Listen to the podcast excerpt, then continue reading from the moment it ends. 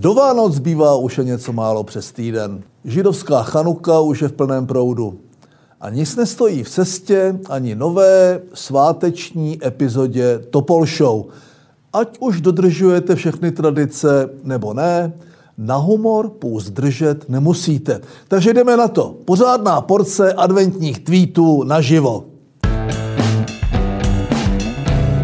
Tak co, máte nakoupené dárky? Bylo to letos přes e-shop, nebo jste to stihli v těch pár rozvolněných dnech? Nebo jste z těch, co zhání vše na poslední chvíli a pak si lámou hlavu, co vlastně svým blížním nadělit?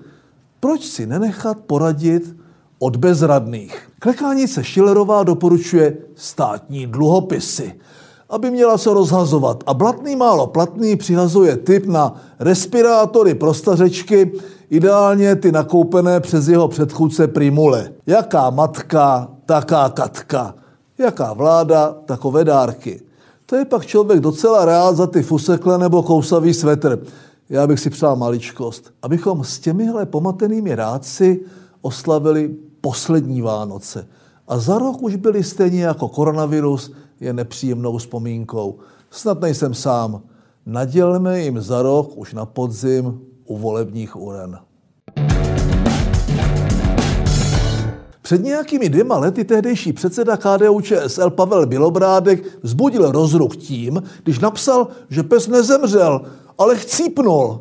A to teď připomněl i vládě, jejíž pes chcípnul, pošel, zhasl, zhebnul a zaklepal bačkorama. Aby bylo vítání, musí být i loučení, říká Zdeněk Svěrák ve Vratných lavích. Aby bylo otvírání, musí být i zavírání. Doplnil ho aktuální maňásek na postu ministra zdravotnictví ve variaci na téma vratné rozvolňování. Nejen, že už nikdo neví, která bije, ale aby paskvilu bylo učiněno zadost, hospodám zakázali nejprve prodávat veškeré nápoje, následně pak jen kafe z okýnka. Prý to vlastně ani nechtěli.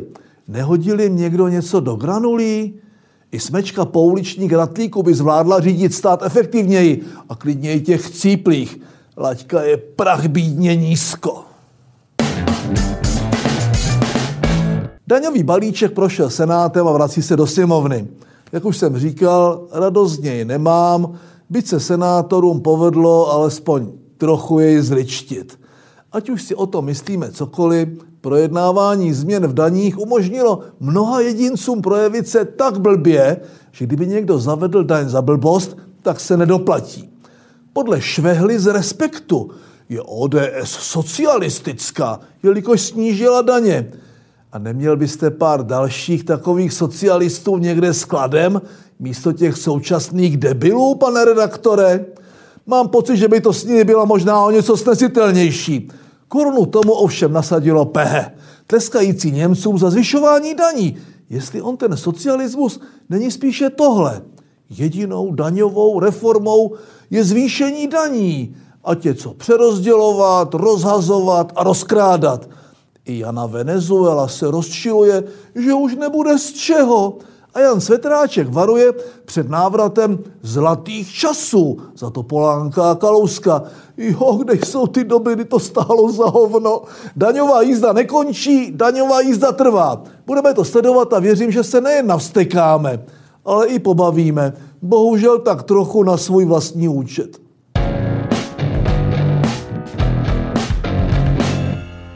Vypadá to, že za velkou louží je dobojováno. A Joe Biden byl definitivně potvrzen jako vítěz prezidentských voleb.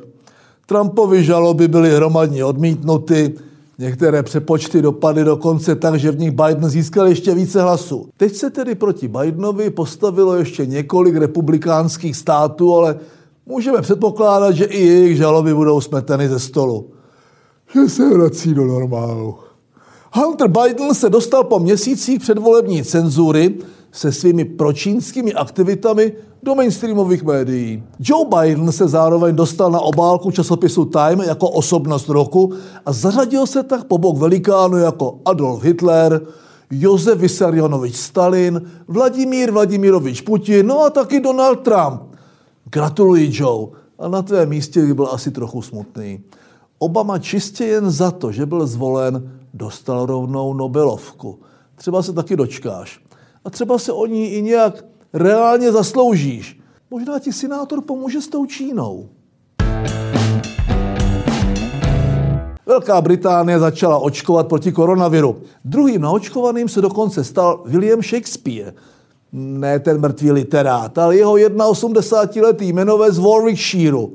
Dokonce i Rusové si již místo vodky dožil vstřikují svou vakcínu Sputnik.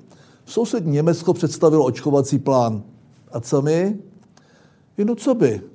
Nikdo nic neví, ono to nějak dopadne, tedy snad.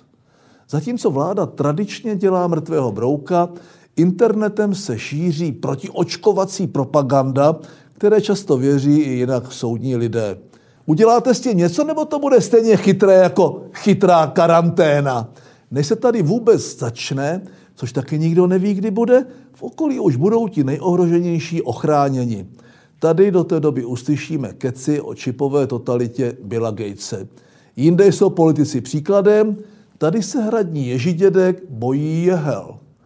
Já se očkovat nechám, hned jak to půjde. Vládě navzdory.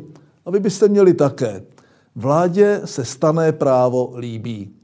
Nekontrolovatelné zadlužování taky. A já už mám těch babišáren, havlíčkovin a šíleností plné zuby. Jsou týdny, kdy musím nového držitele titulu Pitomec nakonec intenzivně hledat. A jsou týdny, kdy se potenciální kandidáti pomalu předbíhají ve frontě. V zástupu pitomců ale přeci jen jeden tentokrát vyčnívá. A to sexuolog Radim Uzel, podle kterého jsou muži zvířata a ženy si na sexuální obtěžování musí zvyknout. Je to podobné, jako když nám tu odborář Dufek provolává divné smrt podnikatelům. Vytáhneme živoucí fosíly a necháme ji rozkřikovat desítky let překonané keci, které patří do propadliště dějin. Hlavně, že se na to bude klikat. Jedna věc je přebujelý, přepjatý feminismus a politická korektnost, druhá věc je mluvit jako sexistické hovado. Mentalitu 80-letého úzla, který si nejspíše myslí, že je stále nějakým žoviálním playboyem, a že je jako stojan jako tyč, to asi nezměníme. Tak snad bychom mu pro ty jeho bláboli alespoň nemuseli dávat prostor. Mirek Kalousek psal, že by za to úzlovi dal přes držku. Já se budu držet při zemi a dám mu jen titul Pitomec nakonec. A příště předvánoční speciál. Tak se mějte.